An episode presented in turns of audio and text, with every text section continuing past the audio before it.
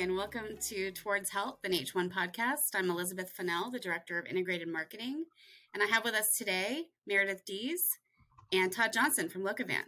Welcome. Thank you. Thank you. So, we're talking today about big data, health equity, and the future of clinical trials. So, first, you want to both tell us a little bit about yourself. Todd, we'll start with you, uh, your background in the industry, and then maybe you could both tell us a little bit about Lokavant. Sure. So, uh, hi, everyone. I'm Todd Johnson. I'm VP of Customer Success at Lokavant. I've been uh, in the industry close to 30 years now. I actually started as a statistician and then went right into also always on the sponsor side initially. So then went right into clinical operations. So, you know, managing studies, managing assets, et cetera. I spent uh, about 15 years doing that on the sponsor side made a transition to more clinical systems and information management, reporting, et cetera. Uh, the last four years I've spent in health, health uh, or life science consulting, uh, helping folks implement new technologies, particularly relevant during COVID, obviously. So, and just trying to get folks to use data a bit more for decision making my role at Lokavant is really just defining and sustaining value for uh, for our customers. So we have uh, a suite of offerings, which I'm sure like Meredith can talk talk to, but it's really connecting them uh, seamlessly to data from different sources. Great, Meredith. Hi, everyone. Um, Meredith Dees, VP of Product at Lokavant. And I've been in the life science space for over 20 years and working in the, was in the CRO space in clinical research for about 10 years. And then I've kind of moved over into more product development, system related work.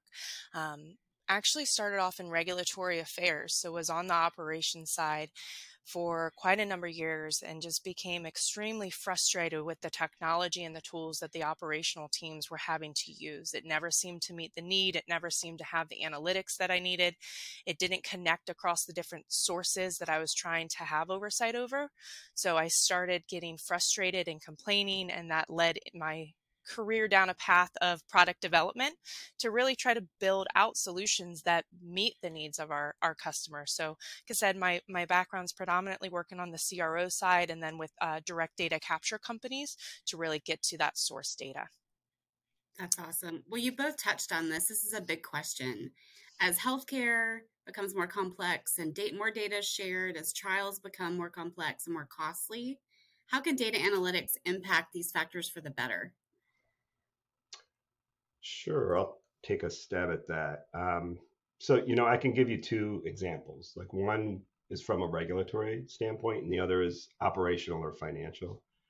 I mean, really, um, the regula- regulators want are, are basically pointing sponsors and companies to focus on data. So there's the ICH E6 guidelines that specifically state to focus on critical data and critical process. And why this is important, it's integral to risk management.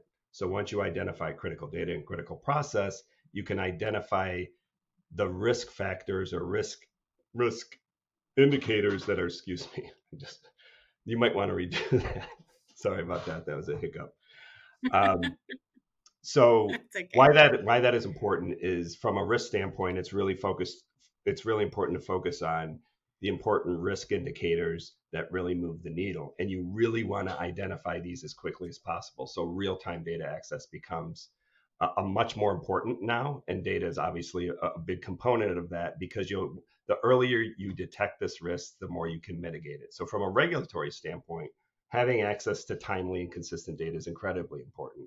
It's it's necessary now. From an operational standpoint, um, you know, for the longest time, there's been um, talk of decentralized trials and how they could potentially decrease costs.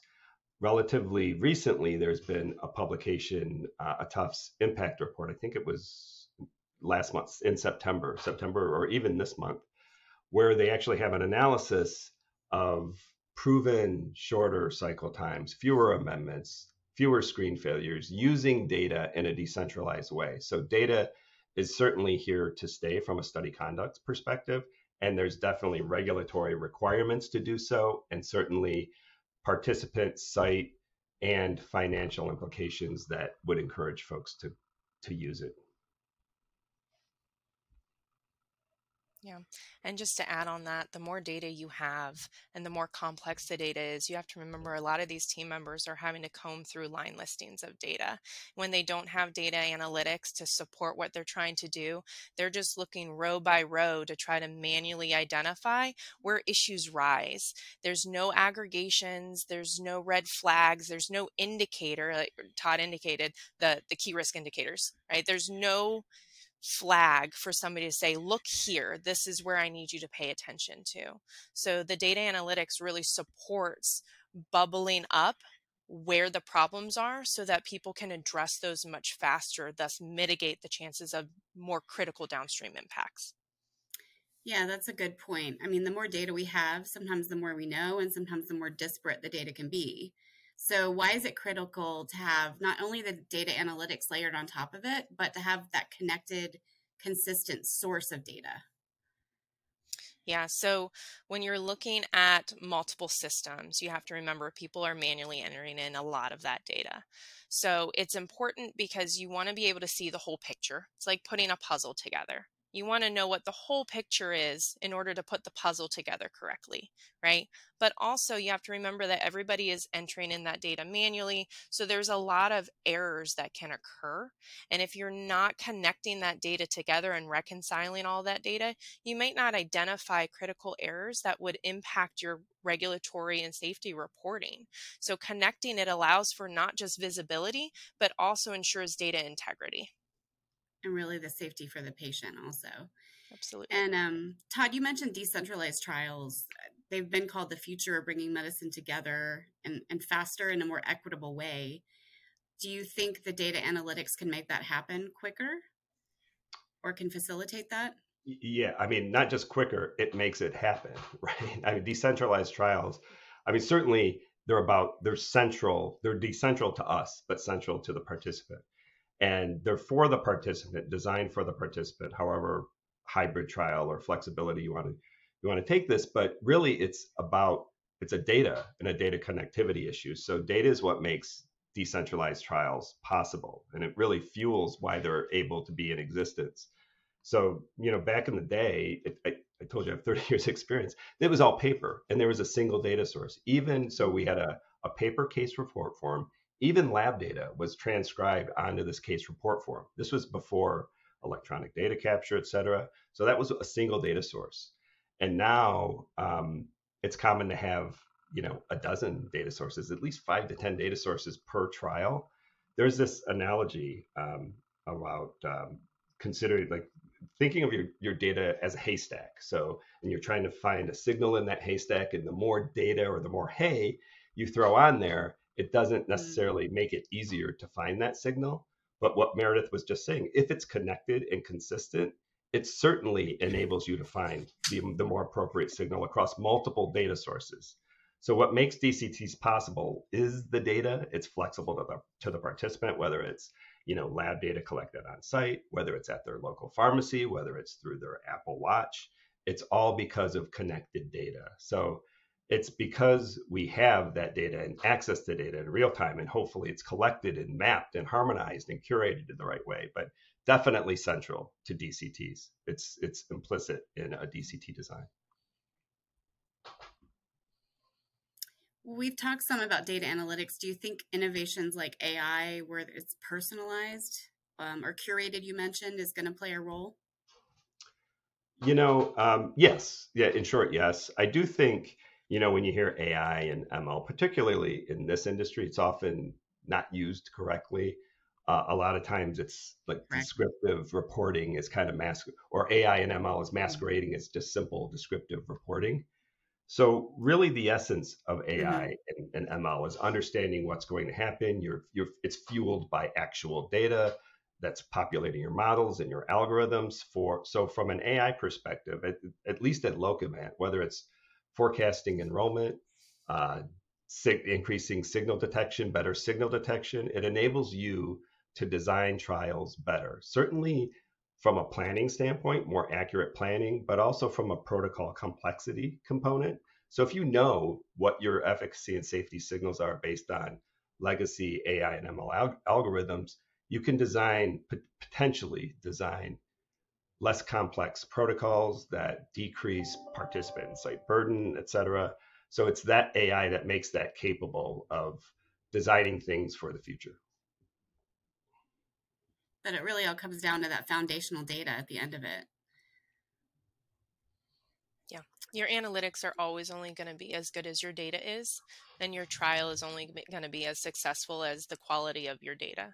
So, having tools that allow for you to really manage and monitor that quality is critical. You recently partnered with H1. Tell us why that felt like an important partnership.